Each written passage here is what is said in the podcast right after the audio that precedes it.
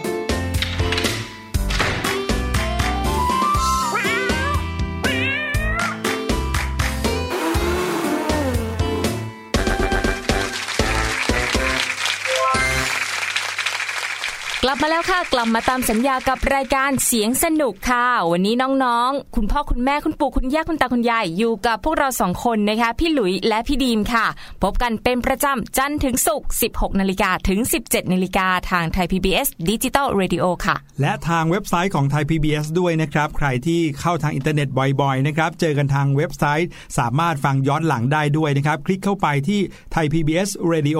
แล้วก็เลือกรายการเสียงสนุกนะครับ ก็มีมี โอ้โหเรียกได้ว่าทุกตอนที่เราเคยออกอากาศมานะครับ แล้วก็นอกจากรายการเสียงสนุกแล้ว ยังมีอีกหลายสิบรายการที่มีให้ฟังเพื่อเพิ่มพูนความรู้แล้วก็สนุกสนานกันไปแบบนี้ครับอืมวันนั้นพี่ดิมลองไปคลิกฟังดูแล้วค่ะ พี่หลุยโอ้โห รายการของเราเนี่ยสนุกจริง ๆ นะนี่อวดตัวเองนิดไม่นึมีงใครนะชมนะก็ชมไม่มีตัวใครเองชมเอาบะเอาเป็นว่านะครับ ถ้าเกิดว่าฟังรายการเสียงสนุกแล้วนะครับ อยากจะสื่อสารกันก็เข้าไปในรายการเสียงสนุกทางเว็บไซต์นะฮะจะมีช่องให้เราได้คอมเมนต์ด้วย ก็สามารถที่จะคอมเมนต์กันได้นะครับ แล้วก็เอ่อเพิ่มเติมสิ่งที่อยากรู้สิ่งที่อยากฟังกันมาเข้ามาทางเว็บไซต์ก็ได้ครับอืมเชื่อว่าหลายคนนะคะพอฟังรายการของเราเสร็จแล้วเนี่ยจะต้องเดินออกไปนอกบ้าน หรือไม่ครับก็ลองอยู่นิ่งๆค่ะพี่หลุยเพื่อที่จะลองฟังดูว่า เอ๊ะ วันนี้มีเสียงอะไรที่ผิดปกติไปจากวันอื่น ๆ หรือเปล่าจะได้มาบอกเล่าให้เพื่อนๆฟังนะคะว่า เอ๊ะวันนี้เราได้ยินเสียงอะไรเพิ่มเติม ใช่ครับ เพราะว่าเสียงที่ได้ยินเป็นมากกว่าเสียงที่ได้ยินนะครับ ถ้าเกิดว่าเรามีสตินะครับ เราก็จะสามารถทำอะไรต่างๆ ได้ง่ายขึ้นด้วย หรือที่เขาเรียกว่ามีสมาธินั่นเองนะครับ การที่เราตั้งใจแล้วก็เงียบของตัวเราเองเพื่อได้ยินเสียงอื่น ๆ มากขึ้นเนี่ยก็จะเป็นสิ่งที่ช่วยเรื่องของ ความคิดเรื่องสติเรื่องสมาธิให้เราได้เหมือนกันนะครับวันนี้ก็มีเสียงเพลง เพราะๆรวมไปถึงเสียงดีๆ มาให้น้องๆฟังหลายเสียงเลย ซึ่งเสียงแรกที่พี่หลุยกับพี่ดิมนำมาฝากวันนี้นะโหพี่ดิมขอพูดนิดนึงเกี่ยวกับเสียงนี้ ตอนเด็กๆนะคะเวลาที่พี่ดิมไปต่างจังหวัดไปบ้านคุณย่ากับคุณปู่ที่ชัยนาทค่ะพี่หลุยครับจะได้ยินเสียงเสียงเนี้ยตอนเย็นๆแล้วรู้สึกเหงามากเลยอะค่ะ จริงเหรอ มันมันจะเป็นเหมือนสัญลักษณ์ว่าเนี่ย ถึงเวลาตอนเย็นแล้วต้องต้องรีบนอนแล้วต้องหยุดเล่นแหละ อืมไม่ได้อยู่คนเดียวใช่ไหมเหงาอะไรกันไม่ไม่ไม่ขนาดนั้น แต่ว่าจะเป็นเสียงที่ทำให้เด็กๆรู้สึกเหงาได้ครับผมเอาละถ้าอย่างนั้นพี่หลุยว่าลองมาฟังเสียงนี้กันดูดีกว่า ดูซิว่าน้องๆฟังแล้วจะรู้สึกเหงาเหมือนพี่ดีมหรือเปล่าอ่าบอกไว้ก่อนว่าเป็นเสียงที่หลายๆ คนเนี่ยอาจจะเคยได้ยินมาแล้วค่ะอ่าแต่ว่าฟังวันนี้แล้วอาจจะได้ทบทวนว่าเอ๊ะเหงาหรือเปล่า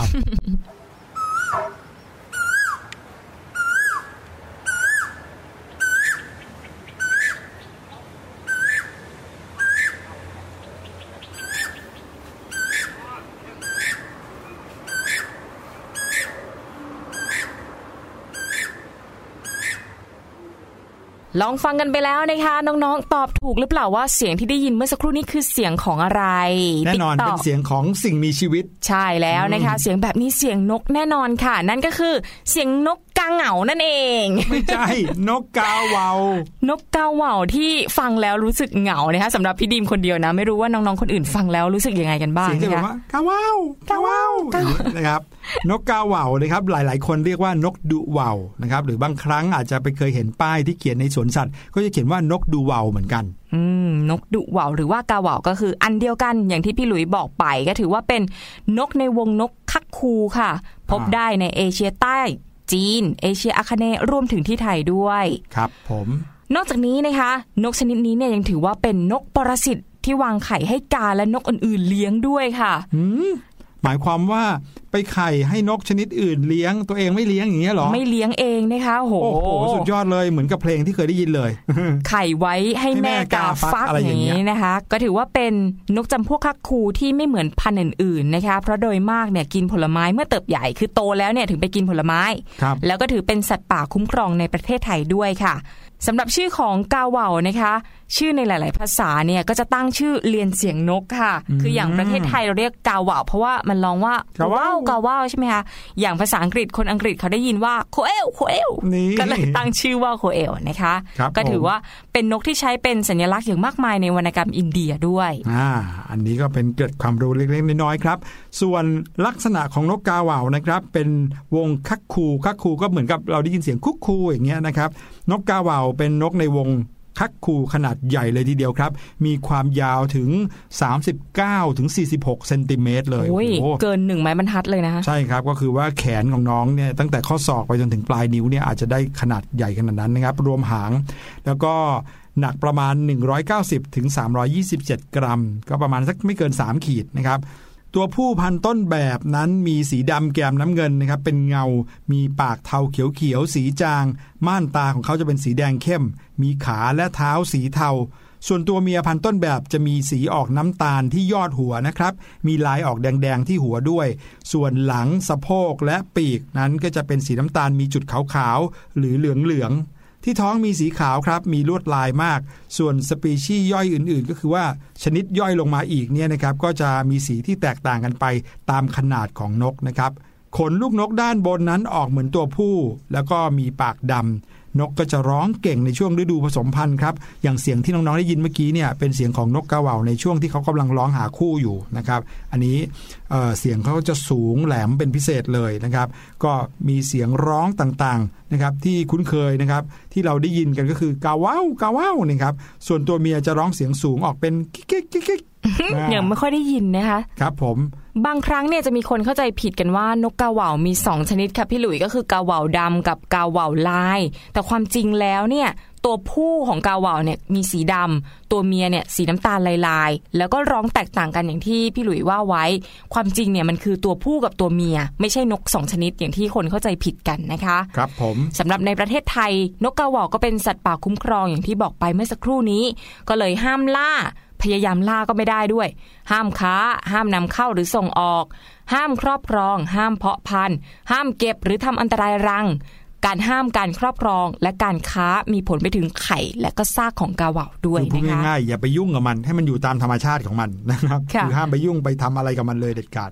ชื่อกาเหว่านะครับก็อย่างที่บอกไปนะครับในภาษาอังกฤษเขาใช้คำว่า coel coel นะฮะเป็นชื่อที่เรียนเสียงนกนะครับ ภาษาจริง ๆ แล้วมาจากภาษาสันสกฤตนะครับที่เขาอ่านว่า go gill นะครับ go gill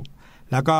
คำที่ใช้ในภาษาอินเดียอื่นๆ ก็จะคล้ายๆ กับแบบนี้เหมือนกันหมดเลยนะครับ เสียงดังของนกนั้นนะครับ เป็นเสียงที่ไพเราะครับคุ้นเคยกันดี ก็เลยมีการพูดถึงนกชนิดนี้ในวรรณกรรมต่างๆนะครับรวมทั้งในนิทานพื้นบ้านตำนานหรือว่าในบทกวีที่ได้ยินกันบ่อยๆ ด้วยครับ พูดถึงตำนานนะคะก็มี 2ตำนานที่น่าสนใจค่ะ อย่างที่อินเดียนะคะ ชาวอินเดียเนี่ยนิยมเลี้ยงนกในกรง แม้จะเลี้ยงด้วยข้าวสุกนกก็สามารถทนทานมีชีวิตถูกขังไว้ได้นานถึง 14 ปีค่ะโอ้โหนานมากๆเลย ส่วนตำนานของพม่านะคะ เขาเล่าถึงสาเหตุที่นกกาเหว่าต้องออกไข่ให้นกตัวอื่นฟักอย่างที่เราสงสัยไงครับทำไมถึงไม่ยอมฟักไข่ด้วยตัวเองนะคะ ตามตำนานของพม่าเนี่ยเขาบอกไว้ว่า นกเขาแมวและนกกาเหว่าเขาได้ทำสัญญากันค่ะ แต่ไม่ได้บอกนะว่าสัญญาอะไร โดยมีอีกาเนี่ยเป็นผู้ค้ำประกันให้กับนกเขาแมว แต่ว่าต่อมานะคะเจ้านกเขาแมว ผิดสัญญากับนกกาเหว่าค่ะ อีกาที่อยู่ในฐานะผู้ค้ำประกันก็เลยต้องรับผิดชอบค่ะ รับผิดชอบด้วยวิธีการฟักไข่แล้วก็เลี้ยงดูลูกของนกกาเหว่านับตั้งแต่นั้น ส่วนเจ้านกเขาแมวนะคะลอยตัวเลยค่ะพี่หลุยอืมเปลี่ยนเวลาออกหากินจากเดิมเนี่ยหากินกลางวันเหมือนนกทั่วไป ก็เปลี่ยนเป็นไปหากินกลางคืน เพื่อไม่ให้อีกาตามตัวเจอค่ะ ถ้าเกิดว่าอีกาตามเจอเมื่อไหร่นะ อีกากับนกเขาแมวเนี่ยก็ต้องจิกตีทะเลาะกันวิวาทกันอยู่เสมอเลยค่ะอื้อหือไม่เคยเห็นเลยนะ แต่ก็เพิ่งรู้ว่าอีกากับนกเขาแมวเนี่ยเจอกันไม่ได้เลยไม่ถูกถ้าเจอกักันนนี่คือจะต้องมีการทะเลาะกันนะครับค่ะอาจจะมาจากตำนานที่เขาเล่ากันนี่เองนะครับ เป็นนิทานพื้นบ้านของพม่าครับ นั่นก็คือสิ่งที่นำมาฝากน้องๆกันในวันนี้นะครับ เกี่ยวข้องกับเรื่องราวของนกกาเหว่า แล้วก็เสียงนกกาเหว่าที่น้องๆได้ยินกันครับ เดี๋ยวเราจะพักกันสักครู่นะคะ แต่ว่ามีเพลงขั้นให้ฟังสนุกๆเกี่ยวกับเรื่องของนกเหมือนกันใช่อ่าจะเป็นเพลงเกี่ยวกับนกอะไร ลองไปฟังกันเลยค่ะ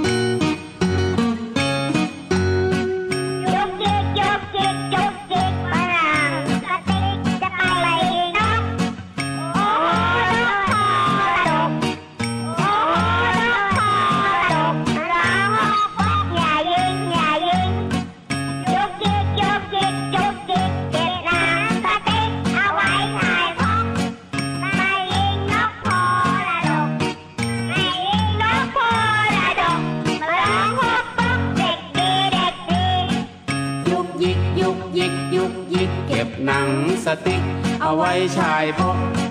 ไม่ยิงนกพอระดก ไม่ยิงนกพอระดกมันร้องหกปกเด็กดีเด็กดีมันร้องหกปกเด็กดีเด็กดี กลับเข้าสู่ช่วงที่ 2 ของรายการเสียงสนุกค่ะ และช่วงนี้ก็คือช่วง learning song นะคะครับเมื่อสักครู่นี้เนี่ยมีทั้งเรื่องของนกกาเหว่า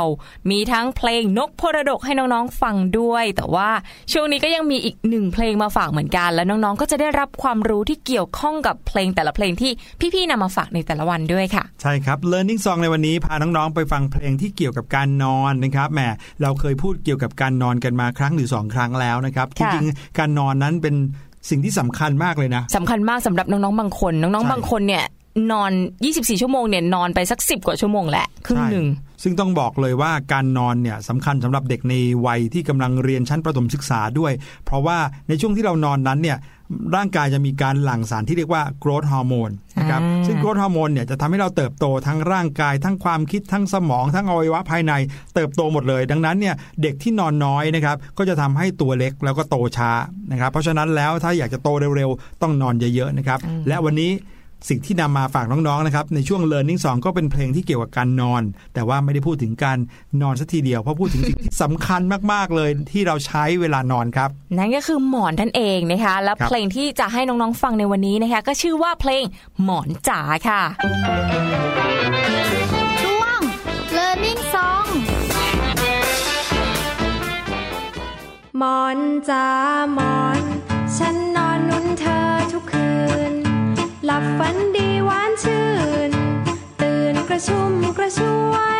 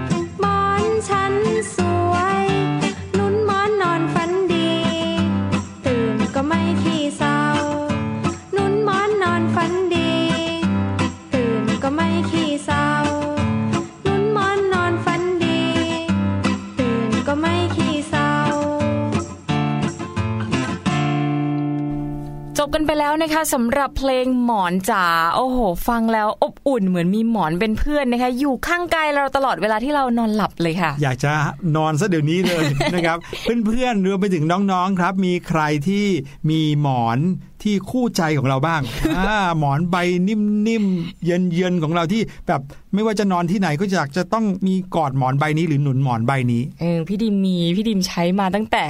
อุ้ยพี่ดิมมีหมอนเน่าเยอะมากเลยนะคะพี่หลุยจริงเหรอมัก็จะพังไปตามอายุของพวกเรา แต่ว่าปัจจุบันก็มีเป็นหมอนสีฟ้าที่ใครมาแตะไม่ได้เลยนะ แล้วถ้าเกิดเวลาไปต่างจังหวัดหรือว่าไปบ้านเพื่อนก็ต้องเอาไปด้วยพกติดตัวไปตลอดเลย ใครมาแตะไม่ได้นี่เป็นเพราะว่าถ้าแตะแล้วเดี๋ยวมันจะเลอะติดมือใช่ไหมใช่เขาจะเหม็นแล้วก็นอนไม่หลับไปเลยนะต้องบอกก่อนนะครับว่าหมอนนั้นเป็นสิ่งที่สำคัญมากๆเลยที่เราใช้ในเวลานอนหลับ ถึงแม้ว่า การนอนหลับของเราบางครั้งเนี่ยเราจะไม่รู้ตัวหรอกเริ่มหลับไปแล้ว เราก็ไม่รู้หรอกว่าหนุนหมอนดีไม่ดี แต่ว่าผลของการนอนผิดท่าหรือว่านอนหมอนไม่ถูกต้องเนี่ยก็จะมาเกิดขึ้นตอนตื่นเหมือนกันนะครับโอ้โหเดี๋ยวจะปวดคอคอเคล็ดอะไรอย่างเงี้ยนะครับหรือบางทีเราก็จะรู้สึกเจ็บไปตลอดทั้งวันเลย แล้วตอนกลางคืนถ้าเกิดว่าเราได้นอนหมอนที่แบบดีๆนะครับรวมไปถึงหมอนที่นิ่มๆทำให้เรานอนแล้วมันเหมาะสมกับตัวเราเนี่ยจะทำให้เรานอนหลับฝันดีหลับสบายเลยด้วยอืมและอย่างที่พี่หลุยบอกถ้าเกิดว่าเรานอนหลับสนิทนะคะร่างกายก็จะหลั่งโกรทฮอร์โมนครับตื่นเช้ามาสดใสแล้วเนี่ย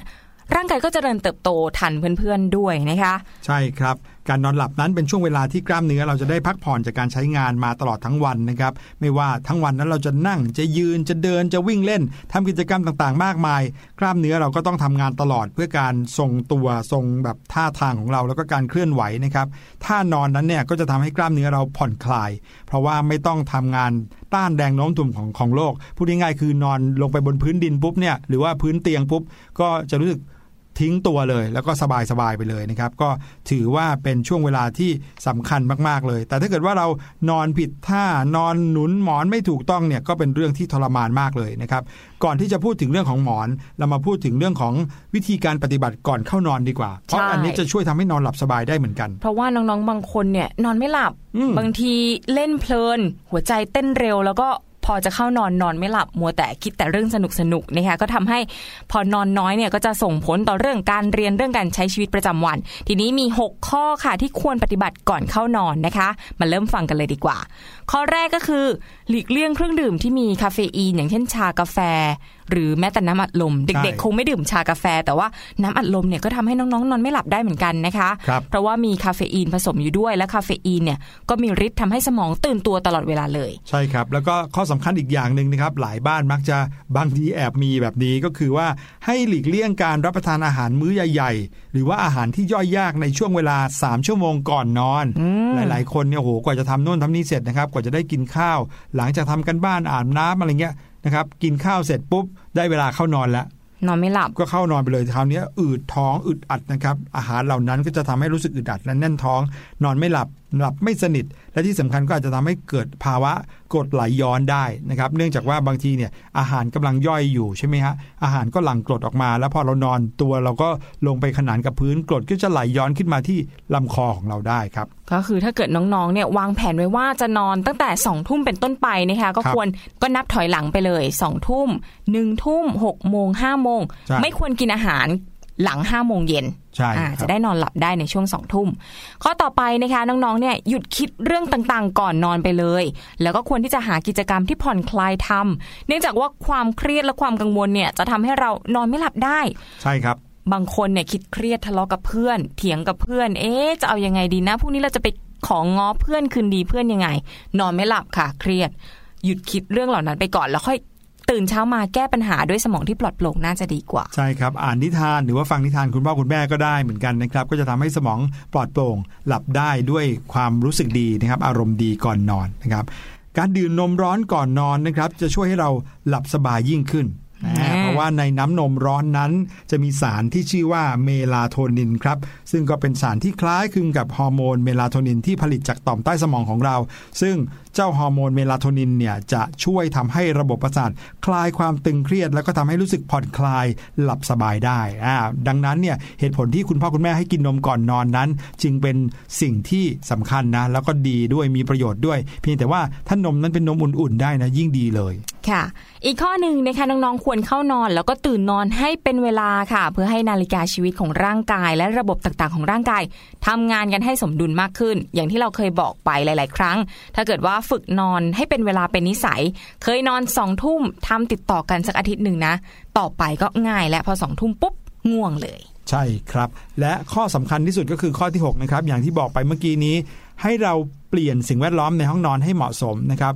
แล้วก็เป็นสิ่งที่ทำให้เราเนี่ยจะต้องมาคุยกันเรื่องหมอนด้วย เพราะว่าการเลือกหมอนหรือที่นอนที่สบายและเหมาะสมกับสรีระของร่างกายเราเนี่ยนะครับจะทำให้เราหลับฝันดีหลับสบายได้เหมือนกันครับอืมพูดถึงเรื่องหมอนกันไปแล้วนะคะ ทีนี้มาดูกันเลยดีกว่าว่า เอ๊ะเราควรจะต้องหนุนหมอนยังไง เพื่อให้เราสามารถนอนหลับสบายได้เต็มที่นะคะ ใช่ คือสาเหตุที่เราต้องนอนหนุนหมอนให้ถูกต้องเนี่ยก็เป็นเพราะว่ากระดูกสันหลังของเราเนี่ยมีลักษณะโค้งเป็นรูปตัว S ค่ะ อ้าวเดี๋ยวเรายืนตรงเนี่ยกระดูกสันหลังเราโค้งเป็นตัว S เหรอครับ เราโค้งค่ะคือช่วงกระดูกช่วงคอเนี่ยจะโค้งมาทางด้านหน้านะคะพี่หลุยอืมส่วนกระดูกช่วงอกเนี่ยจะโค้งไปทางด้านหลังค่ะอ๋อเราอาจจะมองไม่เห็นแต่ว่าตามสรีระร่างกายของเราเนี่ยเป็นแบบนี้ค่ะครับเหตุผลนี้นะคะทำให้เวลานอนเนี่ย ต้องมีหมอนหนุนคอ เพื่อรักษาแนวกระดูกให้มันเป็นไปตามธรรมชาตินะคะอืมไม่งั้นจะฝืนเรามาเป็นเส้นตรงออกมาอย่างนี้ก็ผิดนะครับ ผิดธรรมชาติแล้วยิ่งนอน 8 ชั่วโมง ถ้าเกิดว่าเราไม่มีหมอนหนุนเนี่ยก็ทำให้ร่างกายราบลงไปฝืนกับรูปทรงตัว S นานถึง 8 ชั่วโมงนะคะครับหมายความว่าการเลือกหมอนเนี่ยไม่ใช่เรื่องเล็กอีกต่อไปค่ะ เพราะว่าแต่ละคนก็มีสรีระมีท่านอนมีปัญหาที่ แตกต่างกัน ทีนี้ก็ต้องมาดูแล้วว่าหมอนแบบไหนที่มันเหมาะกับเรานะคะ ครับผม ซึ่งหมอนที่ดีเนี่ยแน่นอนต้องมีความนุ่มที่พอเหมาะ สามารถปรับรูปร่างตามลักษณะของคอและศีรษะได้ ครับ ไม่แข็งมากไป ไม่ปรับรูปร่างตามการวางตัวของคอศีรษะมากเกินไป คือมันไม่ไม่นิ่มจนถึงขนาดที่พอเราวางศีรษะไปปุ๊บแล้วยุบเลย ราบไปกับพื้นเลยอันนี้ไม่ได้นะคะครับเพราะว่าถ้าเป็นแบบนั้นเนี่ยจะทำให้กล้ามเนื้อคอต้องเกรงตลอดเวลาค่ะ ใช่ หมอนก็เลยต้องรองรับได้ตั้งแต่คอจนถึงศีรษะมีความกว้างที่เหมาะสม เพื่อให้เราเนี่ยไม่ต้องนอนเกรงกลัวว่าเอ๊ะเดี๋ยวเราจะดิ้นตกหมอนหรือเปล่า ส่วนเรื่องของความสูงของหมอนนะคะ ก็ควรที่จะเลือกให้เหมาะกับท่านอน ไม่ว่าจะเป็นท่านอนคว่ำนอนหงาย หรือว่านอนตะแคง ซึ่งแต่ละคนเนี่ยก็มีท่านอนที่แตกต่างกันไปค่ะครับผมนั่นก็เลยเป็นสาเหตุที่ทำให้ต้องเลือกให้เหมาะสมกับเรานะครับบางคนเนี่ยชอบนอนคว่ำอ่าเวลานอนชอบนอนคว่ำใครที่ถนัดนอนท่านี้นะครับอาจจะไม่จำเป็นต้องใช้หมอนก็ได้นะครับอ้าวหรือว่าจริงเหรอใช้หมอนหนุนศีรษะที่มีลักษณะค่อนข้างแบน แล้วก็ใช้หมอนใบเล็ก ๆ อีกใบหนุนตอนตรงบริเวณท้องนะครับ อันนี้ก็จะช่วยได้นะครับส่วนคนที่ชอบนอนหงายนะคะ ก็แนะนำให้ใช้หมอนที่นิ่มปานกลาง แล้วก็มีความสูงที่พอเหมาะค่ะ ดูได้จากเวลานอนนะคะ ศีรษะเราเนี่ยจะก้มเล็กน้อยเวลานอน ถ้าเกิดมีหมอนหนุนนะคะ หน้าเนี่ยจะไม่เงยไปข้างหลัง แล้วก็ ไม่ก้มมาด้านหน้ามากเกินไป ก็ควรที่จะมีการรองรับส่วนเว้าของกระดูกคอ โดยตำแหน่งที่ต้องใช้หมอนหนุนเนี่ยก็คือบริเวณศีรษะกับคอ อาจจะหาหมอนเล็กๆ รองใต้เข่าด้วยเพื่อให้หลังส่วนเอวเนี่ยแบนราบติดกับที่นอนเพื่อความผ่อนคลาย ก็อาจจะใช้หมอนข้างก็ได้นะคะใช่ครับเอาหมอนข้างหรือหมอนใบเล็กๆอะไปไว้ใต้เข่าอันนี้ช่วยได้ สังเกตถ้าเกิดว่าเห็นคุณปู่คุณย่าคุณตาคุณยาย อาจจะเคยไปนอนพักรักษาตัวที่โรงพยาบาลเนี่ยคุณหมอคุณพยาบาลเนี่ยแกก็จะเอาหมอนเนี่ยมารองไว้ใต้เข่าให้กับคุณปู่คุณย่าของเราเสมอๆเลยนะครับ ส่วนอีกท่าหนึ่งคือท่านอนตะแคงนะคะ ท่านี้เนี่ยหมอนควรจะต้องสูงเท่ากับระดับความกว้างจากไหล่มายังศีรษะ ซึ่งเวลานอนเนี่ยศีรษะควรจะอยู่แนวเดียวกับกึ่งกลางลำตัวนะคะไม่ใช่ว่าไม่ใช่ว่านอนตะแคงขวาแล้วศีรษะก็เอียงมาด้านขวา ซึ่งจะทำให้เกิดการยืดของกล้ามเนื้อลำคอทางด้านซ้ายมากเกินไป ก็จะทำให้เกิดอาการคอเคล็ดตามมาค่ะ ใช่ อันนี้เนี่ยถ้าวางหมอนไม่ดีเนี่ยตื่นมามันจะเจ็บเลยนะ จะคอเคล็ดแล้วจะรู้สึกปวดคอไปทั้งวันเลยโอ้โหครับเป็นวันที่เลวร้ายมากสำหรับคนที่เคยเจอปัญหาคอเคล็ดนะคะ ใช่ครับ ซึ่งนอกจากหมอนแล้วนะครับที่นอนก็ยังเป็นอีกองค์ประกอบหนึ่งสำคัญที่สำคัญนะครับ การเลือกที่นอนเนี่ยก็ควรจะต้องอย่าให้มันยุบมากเกินไป อย่าให้นิ่มเกินไป ที่นอนนุ่มๆใครก็ชอบเนาะ แต่ถ้าเกิดว่านุ่มมากเกินไปแล้วนะครับกระดูกสันหลังเราเนี่ยแหละครับที่จะเป็นตัวที่รับภาระ เพราะฉะนั้นเนี่ยควรให้มีเนื้อแน่น ไม่ยุบตัวง่ายเวลานอนนะครับไม่นิ่มมากจนเกินไป แล้วก็ต้องทำให้เราสามารถพลิกตัวไปมาได้ง่ายนะครับแต่ก็แน่นอนบอกว่าไม่นิ่มก็ต้องไม่ใช่แข็งเกินไปด้วยเหมือนกันนะครับเพราะถ้าแข็งเกินไปจนเหมือนนอนที่พื้นเนี่ยนะครับก็จะทำให้กระดูกของเราเนี่ยสัมผัสกับตรงพื้นโดยตรง กับความแข็งนั้นโดยตรง แล้วก็ทำให้มีอาการเจ็บได้เราพูดถึงหมอนเราพูดถึงที่นอนแล้วนะคะ ทีนี้มาดูที่ห้องนอนกันบ้างค่ะ ห้องนอนที่ถูกสุขลักษณะนะคะ ควรโปร่งสบายอากาศถ่ายเทได้สะดวกค่ะ องค์ประกอบในห้องนอนเนี่ยก็เป็นเรื่องที่ควรใส่ใจอีกเหมือนกันนะคะทั้งครับเรื่องแสงเสียงกลิ่นอุณหภูมิ หลอดไฟในห้องนอนก็ควรที่จะต้องใช้แสงสีนวลซึ่งจะทำให้น้องๆเนี่ยรู้สึกผ่อนคลายแล้วก็สบายตามากกว่าแสงสีขาวนะเออหลายครับบ้านใช้แสงสีขาวอยู่นะคะพี่หลุยใช่ซึ่งพอเวลาเปิดทีนะโอ้โหสว่างใช่แสบตาใช่เลยและนอกจากนี้นะคะห้องนอนควรเป็นห้องที่เงียบที่สุด ไม่ถูกรบกวนจากเสียงภายนอก ส่วนเรื่องกลิ่นนะคะก็ควรที่จะมีการระบายอากาศที่ดี อย่าให้มีกลิ่นอับชื้น กลิ่นไม่พึงประสงค์ ซึ่งจะทำให้นอนไม่หลับได้นะคะครับอีกเรื่องหนึ่งคือเรื่องอุณหภูมิก็ไม่ควรที่จะร้อนหรือหนาวจนเกินไปครับควรที่จะเย็นสบายเพื่อให้ผู้นอนเนี่ยไม่รู้สึกอึดอัด แล้วก็นอนหลับฝันดีตลอดคืนค่ะ อืนี่แค่เรื่องนอนอย่างเดียวนะเนี่ยแค่เรื่องหมอนเรื่องเดียวก็ทำให้เรารู้สึกว่าไม่ธรรมดาแล้ว สังเกตสิครับตอนที่เราเด็กๆ เนี่ยนะฮะคุณแม่ก็มักจะหาหมอนมากองไว้รอบตัวเราเลยนะนอกจากที่จะให้เราช่วยหนุนเพื่อให้ตัวของเรานั้นสัมผัสกับความนุ่มนิ่มอะไรอย่างนี้แล้วเนี่ยนะครับ คุณแม่คุณพ่อก็ยังกันไม่ให้ ตัวของเราเนี่ยไปชนกับอะไรที่เป็นขอบเหล็กขอบไม้อะไรรอบๆเตียงด้วยนะครับ แล้วก็บางทีกันเรานอนดิ้น กันเรานอนกลิ้งไปกลิ้งมาแล้วก็ตกเตียงด้วยนะครับ ก็เลยต้องมีหมอนเยอะแยะรอบตัว แต่ว่าการมีหมอนนั้นนะครับก็จะต้องเลือกหมอนที่ดีและเหมาะสมต่อร่างกายเราด้วย ถ้าเกิดว่าเราแบบว่าโอ้โห นอนหมอนแข็งเป๊กเลย เคยเห็นแม่หมอนสี่เหลี่ยมมอนซิเลียมของตาคุมณตาต่างคุจัณงหยาวัยดเนี่ยนะโอ้โหจะแข็งมากเลย ถ้าเกิดว่าจริง ๆ แข็งก็ใช้ได้นะครับ แต่ค่ะต้องไม่สูงเกินไปเพราะถ้าสูงเกินไปเนี่ย คอเราเวลานอนก็จะพับลงมาเลย ซึ่งอาจจะทำให้เราคอคอเคล็ดได้อย่างที่บอกครับโอ้โห เราได้ความรู้เรื่องหมอนไปเยอะแยะเลยทีเดียวนะคะ เดี๋ยวเราพักกันสักครู่ดีกว่า ยังมีเพลงที่สนุกสนุกๆให้น้องๆ รอฟังกันอยู่นะคะ แล้วเดี๋ยวกลับเข้าสู่ช่วงเสียงแสนสนุกกันค่ะ สบัดจินตนาการ สนุกกับเสียง เสริมสร้างความรู้ในรายการ เสียง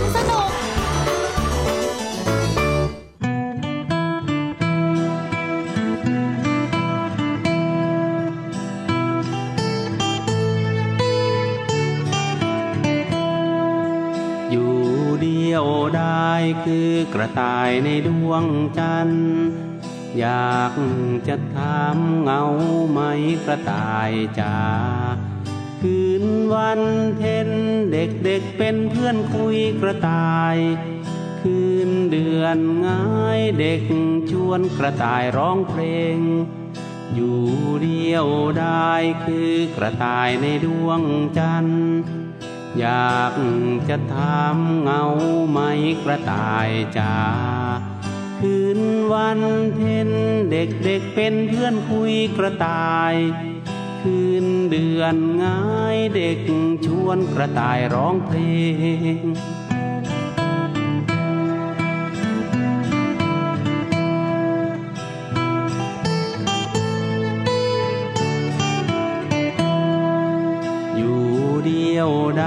คือกระต่ายในดวงจันทร์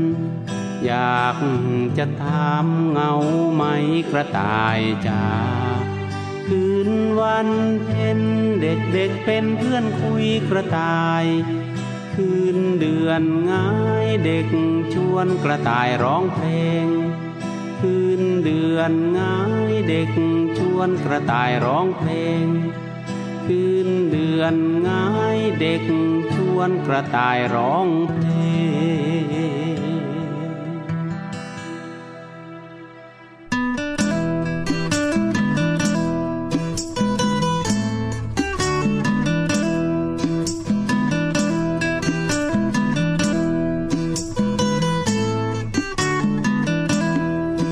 ดอกบัวฉันจะพาไปไหว้พระ ดอกมะลิฉันจะพาไปไหว้แม่ ดอกมะเขือฉันจะพาไปไหว้ครู ดอกไม้รู้หนูเป็นเด็กดี ดอกบัวฉันจะพาไปไหว้พระ ดอกมะลิฉันจะพาไปไหว้แม่ ดอกมะเขือฉันจะพาไปไหว้ครู ดอกไม้รู้หนูเป็นเด็กดี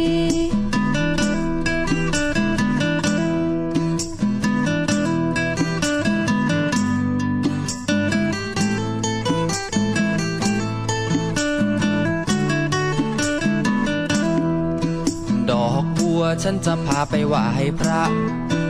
ดอกมะลิ ฉันจะพาไปไหว้แม่ ดอกมะเขือฉันจะพาไปไหว้ครู ดอกไม้รู้หนูเป็นเด็กดี ดอกไม้รู้หนูเป็นเด็กดี ดอกไม้รู้หนูเป็นเด็กดี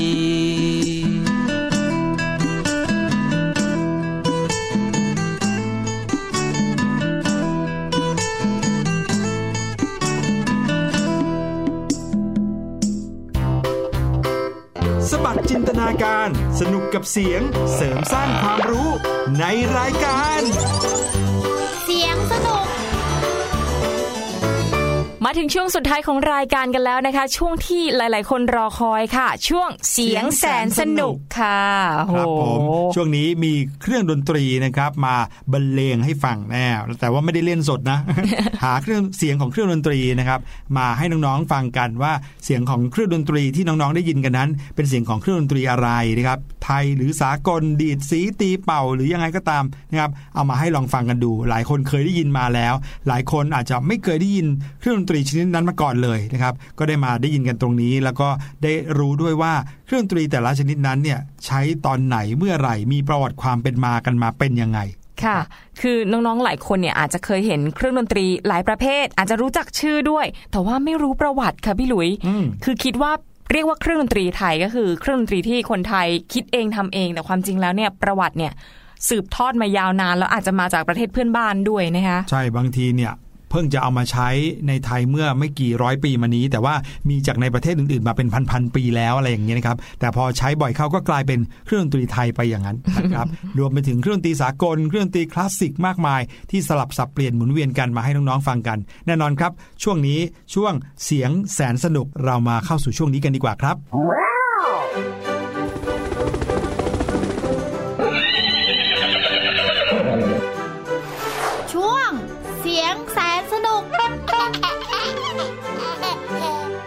เสียงแสนสนุกในวันนี้นะครับ มาพร้อมกันกับเสียงของเครื่องดนตรีชนิดหนึ่งที่เป็นเครื่องดนตรีชนิดตีนี่ก็คือต้องใช้มือหรือใช้ไม้ของเราตีนั่นเองนะครับ เพื่อให้เกิดเสียงขึ้นมา แต่ว่าจะเป็นเครื่องดนตรีอะไร ตียังไงนะครับ หรือว่าตีแล้วเสียงออกมาเป็นแบบไหน พี่หลุยว่าต้องไปฟังบอกได้เลยนะครับ บอกใบให้นิดหนึ่งว่าสนุกมาก อืมโหฟังแล้วตื่นเต้นงั้นไปฟังพร้อมกันเลยค่ะ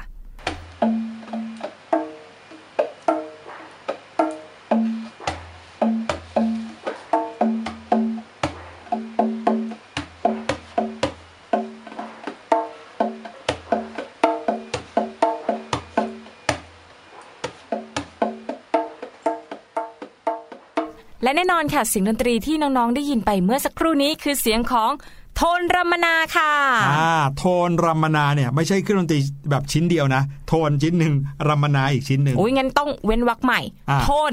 รำมนาค่ะ ใช่แล้ว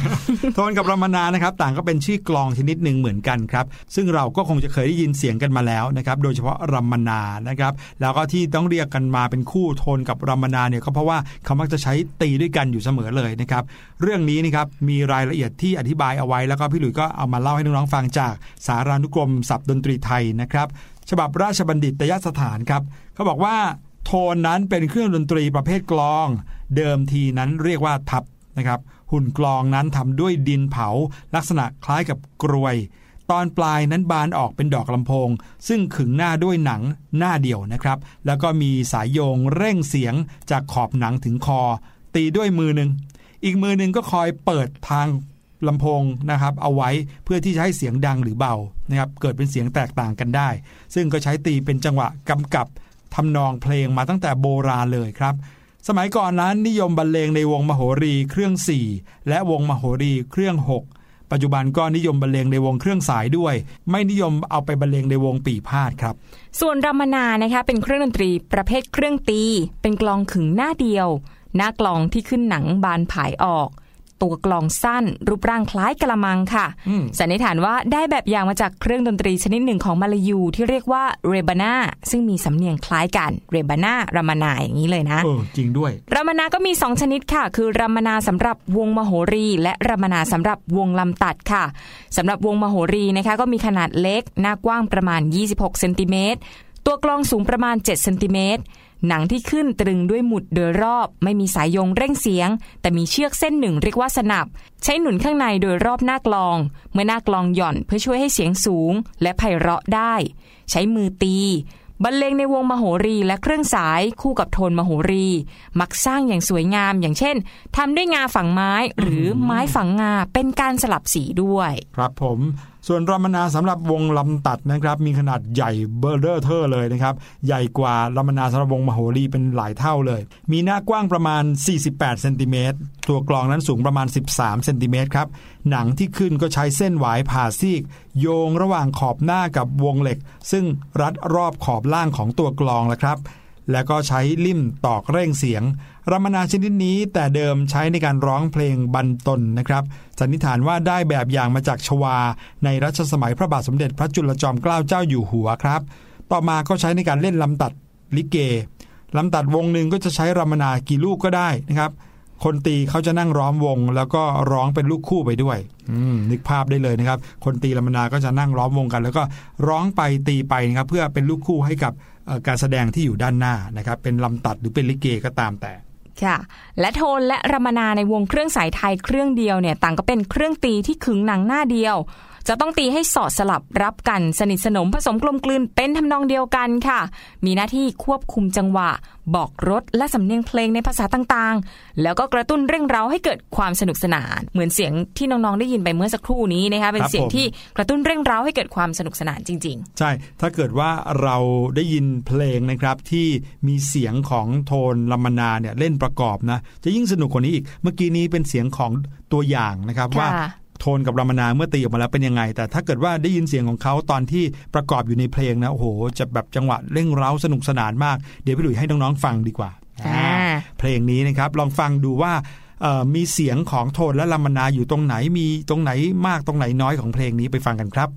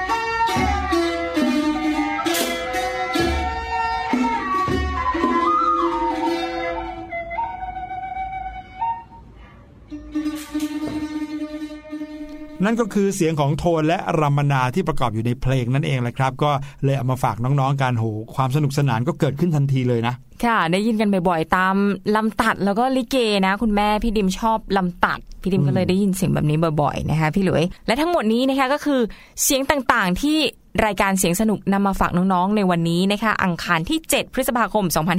2562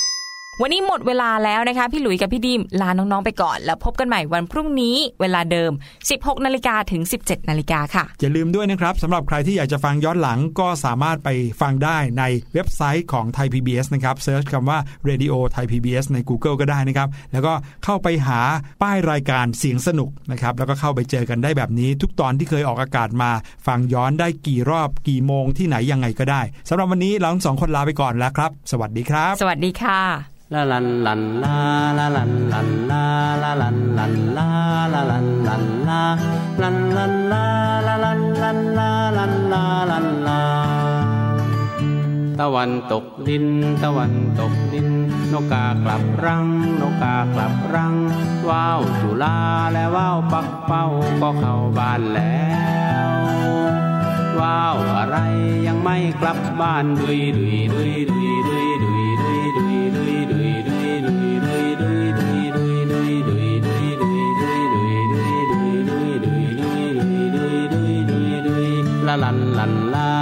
ลันลันลาลาลันลันลาลาลันลันลาลันลันลาลาลันลันลาลันลาลันลาตะวันตกดิน ตะวันตกดิน นกกากลับรัง นกกากลับรัง ว้าวจุลาและว้าวปักเป้าก็เข้าบ้านแล้วว้าวอะไรยังไม่กลับบ้านดุยดุยดุยดุยดุย